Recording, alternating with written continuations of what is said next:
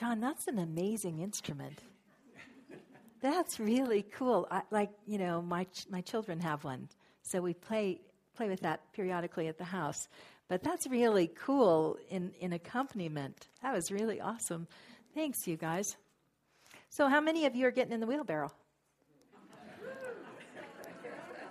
Couple hands. Yeah. Kind of an interesting thing, you know. There's several different kinds of faith. There's the public faith that says, oh, yeah, I believe. We can do that, of course. I believe in God. I believe we can do that. I believe you can go across. I believe you can take somebody across there.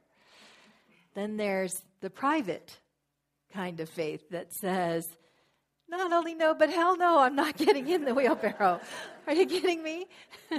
no, I'm not getting in the wheelbarrow. I'll watch you. I trust you can take somebody else, but not enough to put myself in that wheelbarrow. Not going to happen. And and that faith says, yeah, there's a power and there's a presence, there's something, but I don't know what it is. I don't know about the whole God name. I don't know. I mean, everything inside of me says there's something, but what is it? I don't know what it is. There was a kindergarten class and the teacher gave the class an assignment, and the assignment was draw a picture of something that really matters, is really important to you.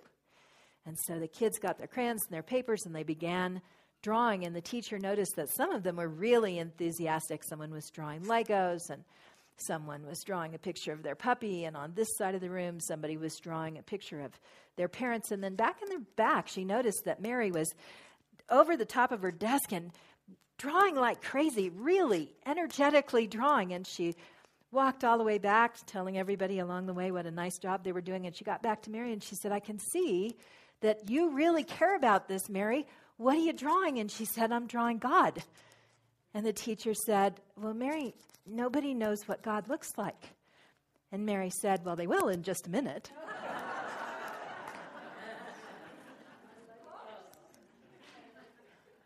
Children have an amazing sense of faith, don't they? Faith is like that. It's actual faith is that thing we know. It's it's a it's not a, a doing, it's a being. One of the things I really loved at the Power of Faith Intensive is that Noreen and Christina talked a lot about that. Really talked to us about the difference between doing something and having faith. Faith is a having, it's not a doing. You have it or you don't. I have faith that I can send my children to school and that they are on their divine path and all that happens for them will be in, in their best interest, whether I understand it or not. I have faith that my traveling will be safe. I don't know how to fly the plane. But I have faith. I feel like I'm being called where I'm going and all will be well. Faith is kind of like this pen, it's a tool. So, this pen allows me to write. I know that I need it. When I need it, I don't have to know how it works. So, faith is not about logic and reason. It's not something that you reason your way through. How am I going to use my faith? It's something that you call to yourself. I have this tool. When I need it, I will have it. I don't know what I'm going to need to write. Every Sunday, I put a pen on the podium. I don't know if I'm going to need to write or not. But if I'm going to need to write, the pen is there. And I know where it is, and I can use it. It's a very simple thing. I don't have to know how it works. I don't know how they get that blue ink in the little bitty cylinder in there. I have no idea how the spring works, but I know how to, how to operate the instrument. I know how to use it. And when I need it, it's accessible to me.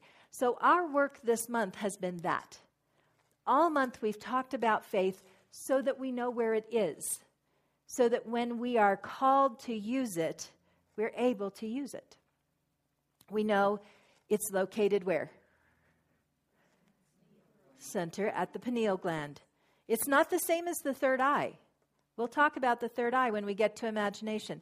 We're talking about right in the center of your head where the pineal gland is, which is a primary piece of your endocrine system and extremely important. We know that, it, that science, ha- science has some speculation that perhaps it once actually was a physical eye in the form of our uh, evolution. It's changed. It still reacts to light and it controls the melatonin in our bodies and allows us to sleep regularly. It's a very important piece, little tiny piece about the size of your little bitty, the fingernail on your little bitty finger, right in the center of your brain. That's where Charles Fillmore placed faith. We know that the color is what? Blue, cobalt blue. So when you want faith, you know now where to look for it and what it looks like. So when you did your meditation and I had you go to the center of your mind and follow that little pinpoint of blue, how many of you could see or sense or feel it? Okay. It's a practice. It's a practice. When you first got a, a, pen in your hand coming from a pencil, it seemed really awkward. It took a while to learn to write with a pen. Your faith takes a while. It's a tool. It's not a uh, it's, it's not a knowing, it's a tool that you can access. And if you never practice it, you won't be able to find it when you need it. And some of you may feel like you have all the faith in the world, and some of you may feel like your faith is a little dusty and needs polishing off. Needs to be cleaned up and, and sparkled up a little bit so that you can get to it when you need it. So that's what this practice is about because faith is the centerpiece. We, we made our little touchstone. I see several of you have them on. Faith is the centerpiece to all the rest of this. Everything else builds off faith. So, how do you know when faith is the right? Like, I know when I need to use this, don't I? If I want to write something down, I need this. How do you know when faith is the right tool? Well, let me ask you this what do you think is the opposite of faith? Doubt. How many of you believe doubt is the opposite of fear? I'm, I'm sorry, doubt is the opposite of faith. At least I didn't say the Cowboys this week. and how about those Broncos anyway? So while I have you on that, how many of you are coming to pray next week? Oh, come on. okay, good. You can come to the nine o'clock service, you know. It's actually kind of fun. So, the opposite of doubt is not, the opposite of, of faith is not doubt. There was a college class, and the teacher said to the class, uh, Can anyone tell me what the opposite of sadness is? And one of the students said, The opposite of sadness is joy. And she said, That's very good. Can anyone tell me what the opposite of depression is? And someone in the back of the room said, Yes, the opposite of depression is elation. And she said, Good answer. That's a very good answer. Can someone tell me what the opposite of woe is? And the Texan in the middle said, Giddy up.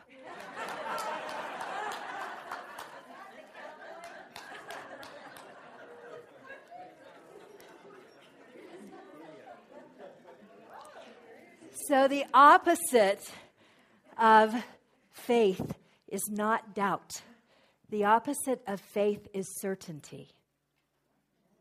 Ooh, I love it when you all go, huh? Think about it. When you're certain of something, you don't need faith.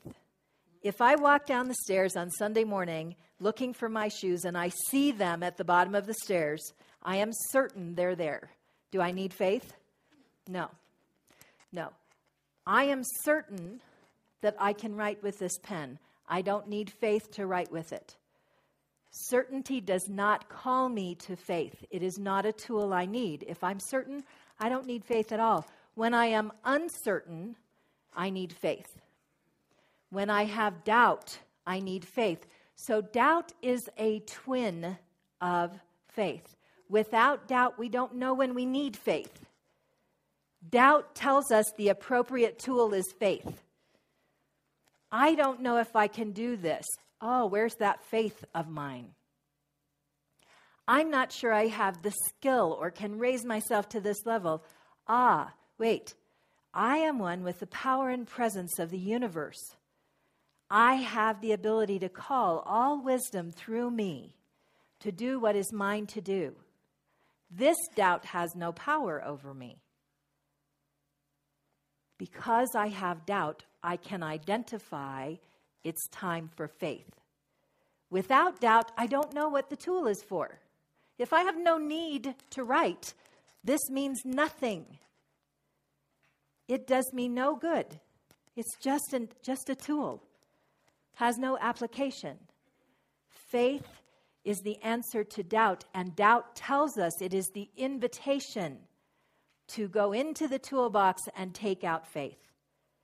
It's a partner, they're hand in hand.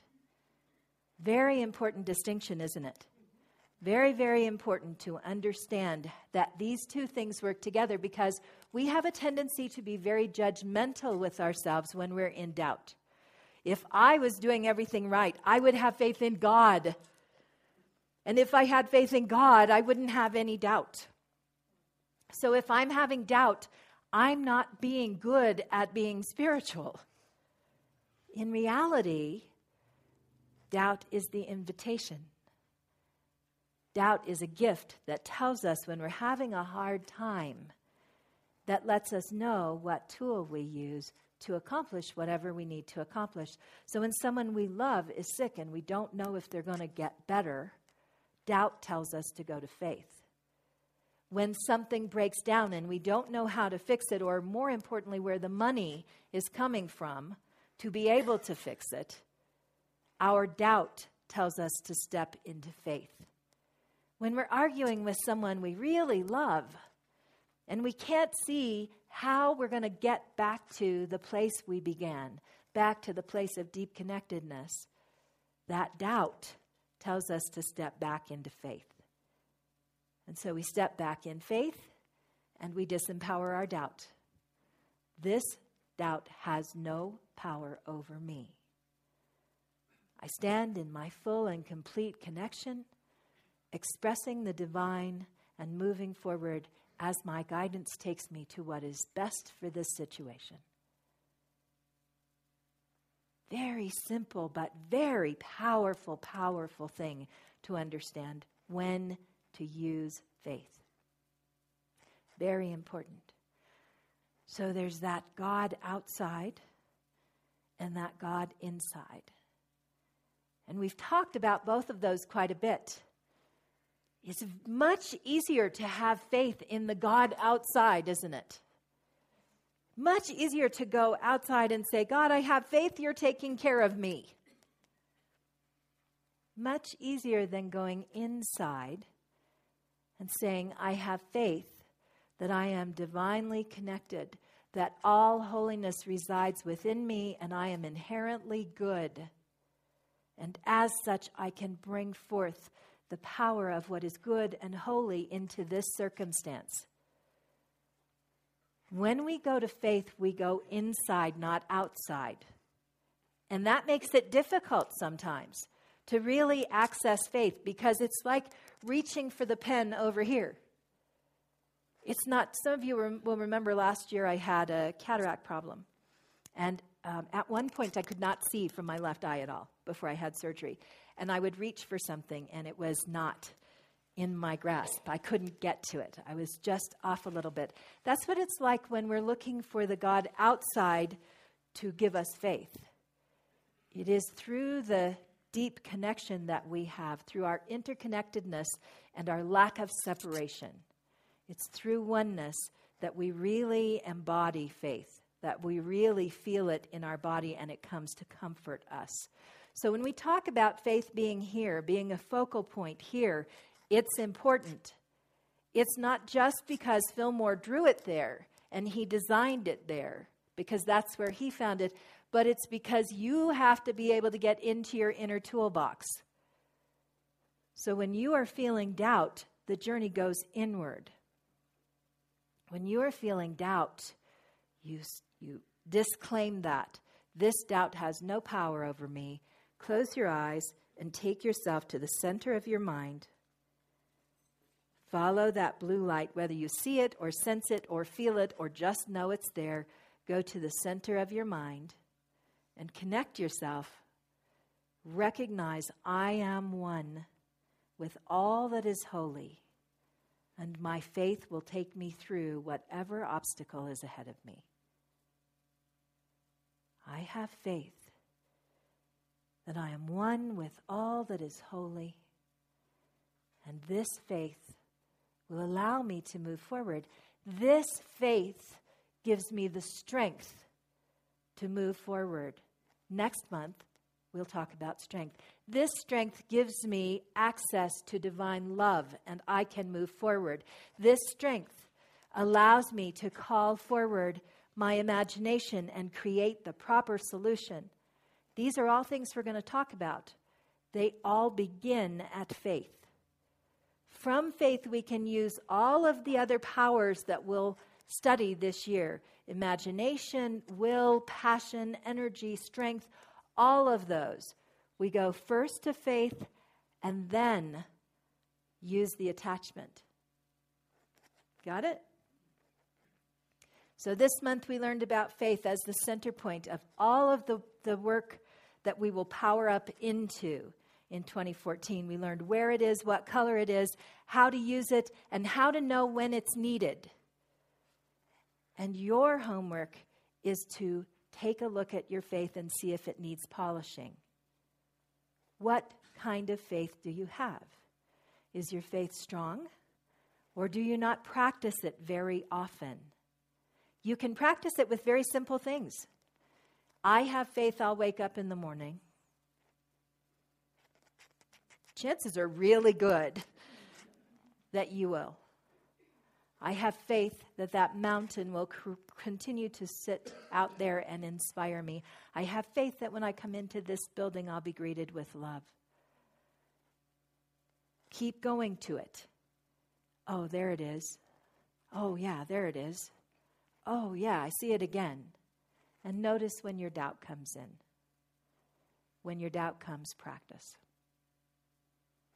I have a few quotes for you about doubt and faith. Voltaire said, Doubt is uncomfortable, certainty ridiculous. Yann Martel from Life of Pi said, If Christ spent an anguished night in prayer, if he burst out from the cross, My God, my God, why have you forsaken me? then surely we are also permitted doubt. But we must move on. To choose doubt as a philosophy of life is akin to choosing immobility as a means of transportation. Martin Luther King Jr. said, Faith is taking the first step even when you don't see the whole staircase. And Dale Carnegie said, Inaction breeds doubt and fear. Action breeds confidence and courage. If you want to conquer fear, do not sit home and think about it. Go out and get busy.